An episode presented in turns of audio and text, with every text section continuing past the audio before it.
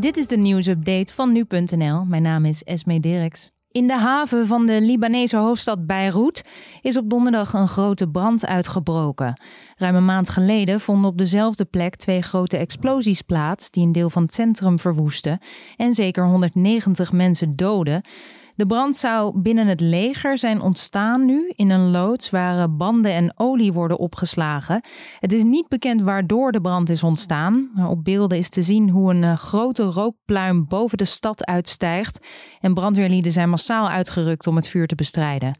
Een eh, woordvoerder van het Rode Kruis zegt dat de brand waarschijnlijk niet zal leiden tot een explosie en zegt dat er nog geen gewonden zijn.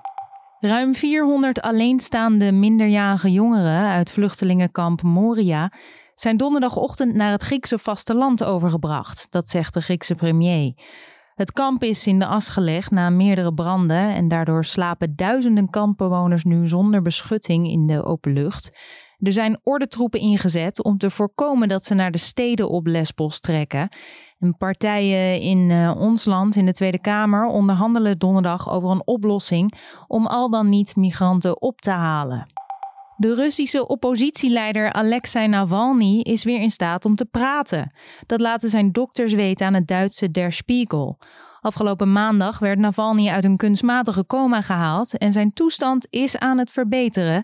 Hij kan zich bepaalde gebeurtenissen rondom zijn vergiftiging herinneren, schrijft het tijdschrift. Om die reden wordt er gevreesd voor bezoek, zo gezegd.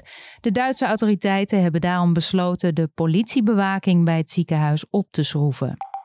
Bij een wild zwijn in het oosten van Duitsland is de dodelijke Afrikaanse varkenspest vastgesteld.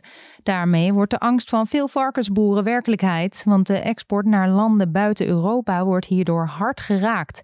Duitse varkensboeren begonnen in april al te zweten toen een eerste geval werd vastgesteld in het westen van Polen, net over de grens. Als een varken het virus oploopt, komt het al binnen 10 dagen te overlijden. En voor mensen is het virus niet gevaarlijk. Mensen die vanuit Zeeland naar België reizen, hoeven niet langer 14 dagen in quarantaine of preventief op het coronavirus getest te worden. Dat heeft het ministerie daar besloten. Ruim een maand lang gold voor de provincie kleurcode oranje. Begin augustus besloot België de regels voor reizigers aan te scherpen uit Zeeland vanwege een toename van het aantal coronabesmettingen daar.